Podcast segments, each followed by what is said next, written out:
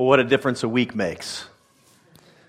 Uh, not just in this place, although the transformation of a facility is somewhat, for us, emblematic of our mission here at Prism Church to see renewal, transformation. And so, physical change and physical plants really point us to the ultimate thing, which is that we want people to see Jesus change us. And then, by virtue of him changing us, they'd be encouraged uh, to trust him too.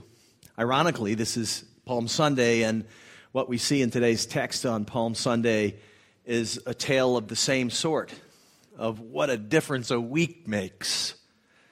In our text today, you see Jesus entering Jerusalem to the praise of the people. The court of a public opinion, though, changes in a matter of six days. One week they were running to him, the next week they're literally all running away from him. He entered Jerusalem with an entourage, but a week later he left it alone. He entered Jerusalem with a colt carrying him. He left Jerusalem a week later with him carrying our cross. The crowds cheered him when he entered the city. A week later, they jeered him, spit on him, mocked him. Fresh off the resurrection of his friend Lazarus, Jesus comes to the Passover celebration in Jerusalem. If you're wondering what this place was like, it was a mob.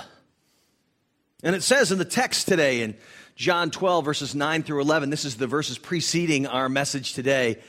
When the large crowd of Jews learned that Jesus was there, they came not only account of him, but also to see Lazarus, whom he'd raised from the dead.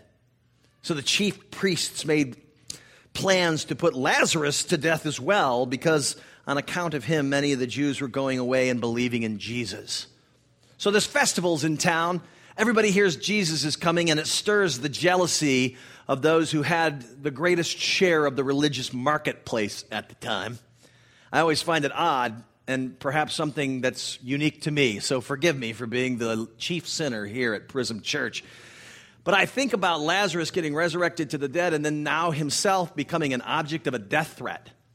And I, I know if it were me, I'd be going, why didn't you just leave me dead in the first place? I mean, resurrect me to something wonderful if you want. But this is really ultra, ultimately what we're all called to. When Jesus brings you to life, he's bringing you into his company, which means that if people find fault with him, they're going to find fault with you, even though all you did was get healed by him in the first place. A week later, after this large crowd of people are mobbing him, they became a mob calling for his death as a criminal, succumbing to the political pressure and the religious pressure and the whims of their culture. And this is the nature of this man, Jesus, as well. Many are drawn to him, perhaps for selfish reasons, perhaps for cultural reasons. But it's only when the tide turns against him that we discover if we're really willing to acknowledge his right to lead us. The great news of Palm Sunday is this that Jesus is our glorious God in the flesh, and he has revealed himself to us, and he invites us to relationship with him. Got a couple thoughts for you today. Give you some insight into Palm Sunday and why we celebrate it. The first of those thoughts is that Jesus allowed himself to be seen in his majesty. The second is he allowed himself to be stripped of his dignity. We'll begin in John 12, verses 12 through 15. The word says, The next day, the large crowd that had come to the feast heard that Jesus was coming to Jerusalem. So they took branches off palm trees and went out to meet him, crying out, Hosanna! Blessed is the one who comes in the name of the Lord, even the King of Israel. And Jesus found a young donkey and sat on it, just as it is written Fear not, daughter of Zion. Behold, your king is coming, sitting on a donkey's colt. During this season of Israel's history, the crowds at the festivals were enormous.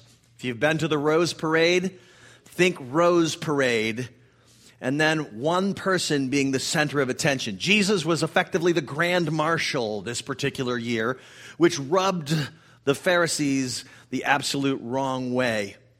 Jesus, though, was allowing himself to be seen in his majesty. You may ask, what does that mean? Amidst all the mania, Jesus really knowing he was just days from his own death, decided this was an opportunity for people to see who he was. The people's uses of palm branches was emblematic of the celebrating of him.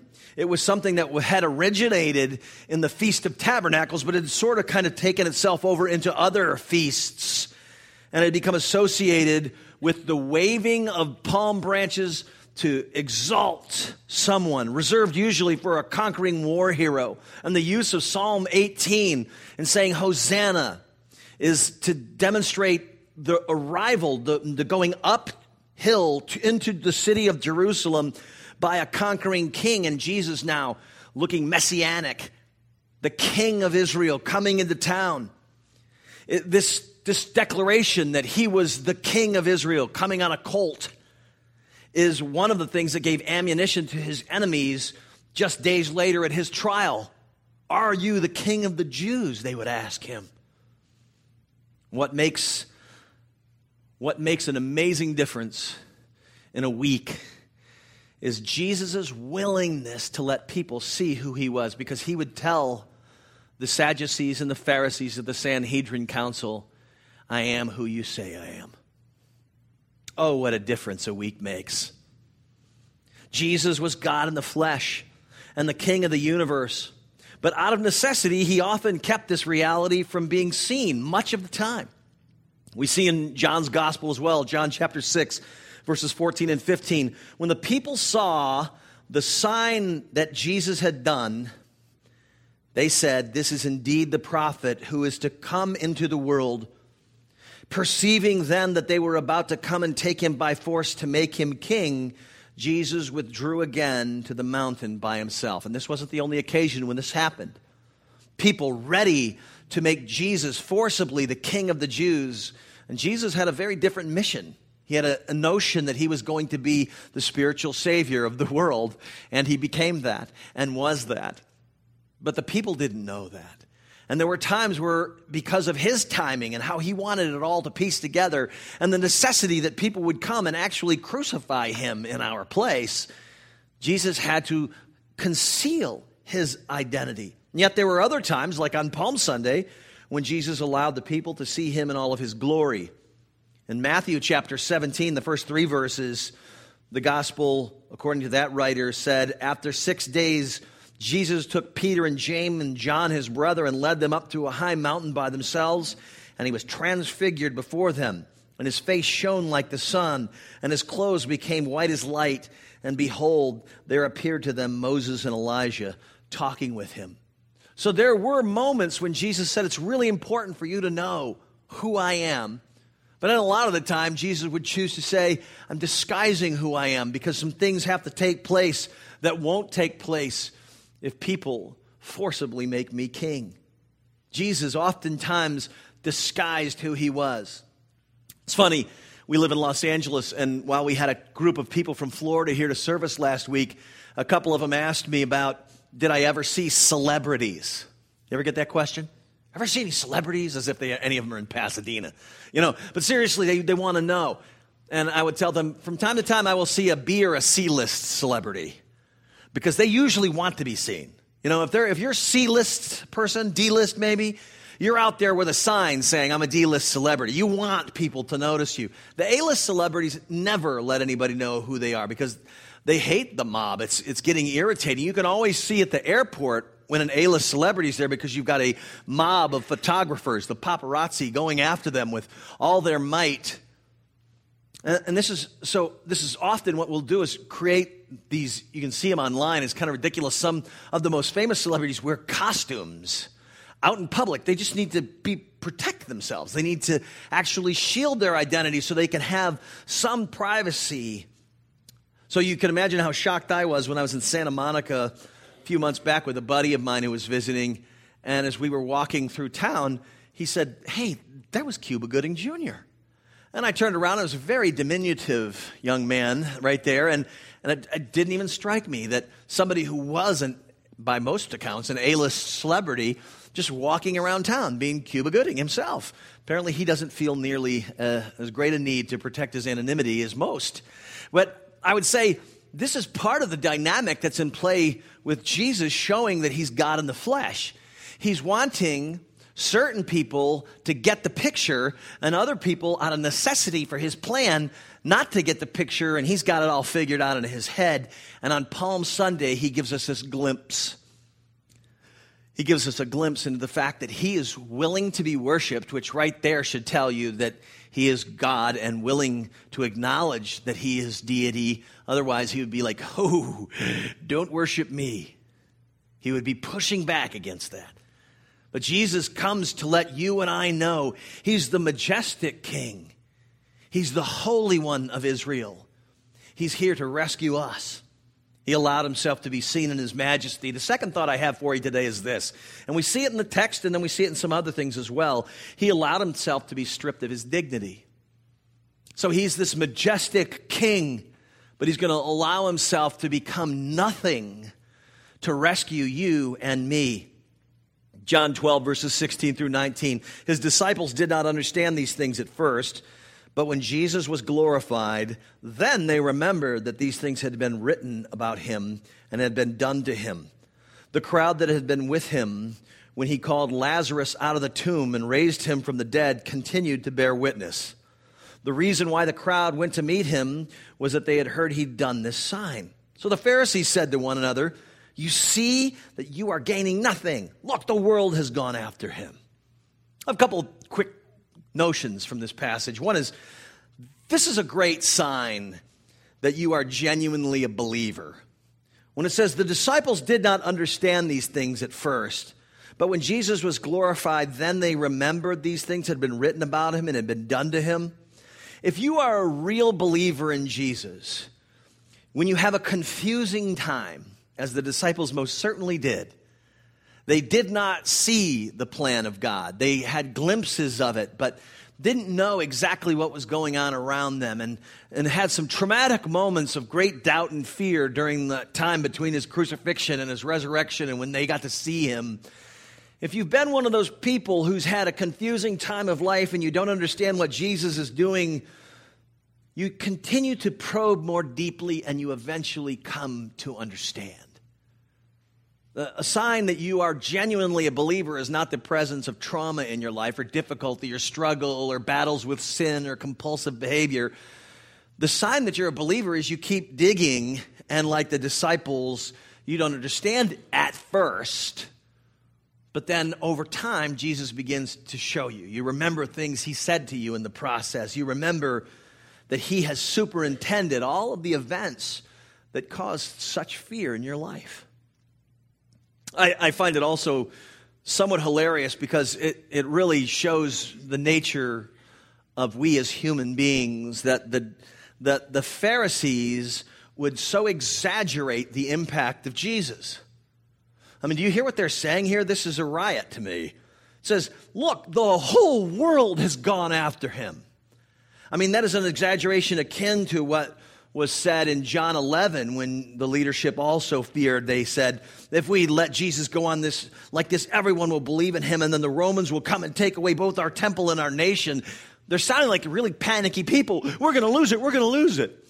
And I want you to see, because I have to look at this and recognize and acknowledge this myself, in a, in, in a real sense, their whole world was following after him. See, this is the problem the crowd, the mob, that was their world. That's how it is with us and our idols. I don't know what your thing is your possessions, your relationships, some compulsive behavior, something that makes you feel better because you're feeling sad. But the nature of those things is when they get taken from us, our whole world starts to come apart because those things have become our whole world. And, and this, in fact, the Pharisees now really are seeing their whole world come unglued. What are we going to do? They're going to go after him, then we're going to lose our country, and they're panicking. You and I should take great caution that the things of this world don't become our whole world. A week after Jesus was celebrated as the conquering king, it's important to recognize that Jesus is the one who willingly allowed himself to be stripped of this dignity. He could have just continued on some kind of track and let everybody praise him. The, these Pharisees were not dominating him. He was allowing them, if you want, if you will allow it, Jesus was allowing their greed and their need for control and power and their idols to drive him to the cross that he needed to go to out of obedience to the Father. Jesus knew that the Father's mission was that he was supposed to die for the sins of the world, suffer the just punishment that you and me deserved. So he obeyed. Why? Because he wants to be our whole world. In Philippians 2, the Apostle Paul writes in verses 5 through 8 Have this mind amongst yourselves, which is, in your, which is yours in Christ Jesus, who, though he was in the form of God, did not consider equality with God a thing to be grasped, but emptied himself by taking the form of a servant, being born in the likeness of men. And being found in human form, he humbled himself by becoming obedient to the point of death, even death on a cross. Jesus emptied himself. Doesn't mean he ceased being God by nature, it means he relinquished all of his rights, all of his claims to deity. Really, in truth, we owe him. If he's God and we celebrate the resurrection of Jesus next Sunday, because as Christian believers, we believe and affirm that he did come back to life and therefore prove himself to be God veiled in flesh. If he's God, then it makes logical sense as our creator in John 1 says, through him all things were created, everything that's been created was created through him. Then we owe him. But that's not his attitude. He took on the nature of a servant. He didn't be, he wasn't asserting his royal right, you will come and kiss my ring. He was saying, I'm going to come down there and be with you. I'm going to stoop to your level. I'm going to be a man of the people. He willingly allowed himself to be stripped of whatever royal dignity was his own. In fact, the night he was taken into custody on that long week, his disciples attempted to physically defend him, and Jesus reassured them that he still had it all under control. His disciples did not get that these people who were going to take his life were ultimately just playing into his hands. That there was a spiritual battle taking place. And Jesus, sovereign even over the evil in the heavenlies, is allowing that to take him where he needed to go for our sakes.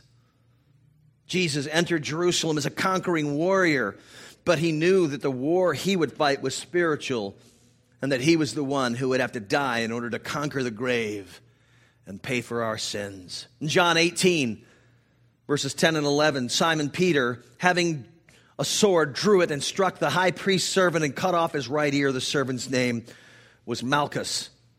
So Jesus said to Peter, Put your sword in its sheath. Shall I not drink the cup the Father has given to me? Jesus willingly graciously allowed himself to be stripped of his dignity. He entered the city on Palm Sunday as a king, but he willingly took the punishment of a criminal to rescue us from sin. And here's the good news Jesus may be a celebrity, but he's not disguising himself from you. He's come today to put himself right in front of you and say, I want to be close to you. He's not quickly hurrying off to his luxury automobile with his entourage in tow or his security guards trying to protect him. He's sitting down with you and saying, I want to be close to you. I want to be friends with you. I have died to pay for your sins if you will trust me. He's asked you to be his friend. I love this TV show, Undercover Boss. Raise your hand if you've seen this television show. The rest of you, shame on you. You need to. Uh, you need to see it. It, it, it. to me, it is a, it is a huge uh, uh, metaphor for the gospel as well. It is one of those things that when we talk about our mission to be a part of renewing culture, those of you who are in the arts business, big business here in this city, um, this is one of the reasons why we think every piece of art doesn't have to have a born again fish stamped on it to be Christian art. because I can't watch Undercover Boss in just about any episode without getting this choked up sense of what Jesus has done for us. Now, if you don't know how the theme of this show goes every week, it's like this. The CEO of some multinational gargantuan company, moolah coming out of his ears or her ears, chauffeured everywhere they go, leading a life of privilege, having a bunch of people around them, officing in some gargantuan suite overlooking this beautiful place, decides that it's time for them to get down with the common people. And so they disguise them they put them in a uniform, whatever the business might be, and they put them at the lowest level of their company so that they can walk around and see where the company's flaws are and meet some of the company's people. And they're filmed ostensibly as a documentary crew coming in to just film what life is like with a new employee. And so the employees don't know that this is the CEO of the company. And all throughout the course of the show, you see people coming into contact with the CEO and, and he's, he or she is developing this sensitivity and this, this sense that these people are working hard. And really sometimes the problem with our company is that we as leaders in the company haven't taken care of them very well. And at the conclusion of each show there's a surprise reveal moment where the ceo has these individual employees who they have come to know over the course of their journey will sit down in front of he or she and reveal themselves and sometimes the employees look at them because they're not in disguise anymore and they go, Oh my goodness, you're the guy that was mopping the floors last week. And then the CEO will say, You know, I think it's amazing what you've done, and I'm going to help you go to college, or I'm going to pay for a, an operation for somebody in your family, or I'm going to bless you in some amazing way. And, and usually what happens is the employees start crying, even the big tough guys. Because the nature of it is, is that somebody who they thought they didn't deserve to have care about them has all of a sudden poured out their soul to them. And they have made a connection with them. And somebody big and powerful has now come and said, You matter to me. This is what we celebrate. This is Palm Sunday. This is Holy Week. This is Good Friday. This is Easter. Someone so above our pay grade, morally speaking, has come and descended to walk amongst us. And now he's revealing himself. And he's saying, Come, follow me, and I will give you life. I will give you life.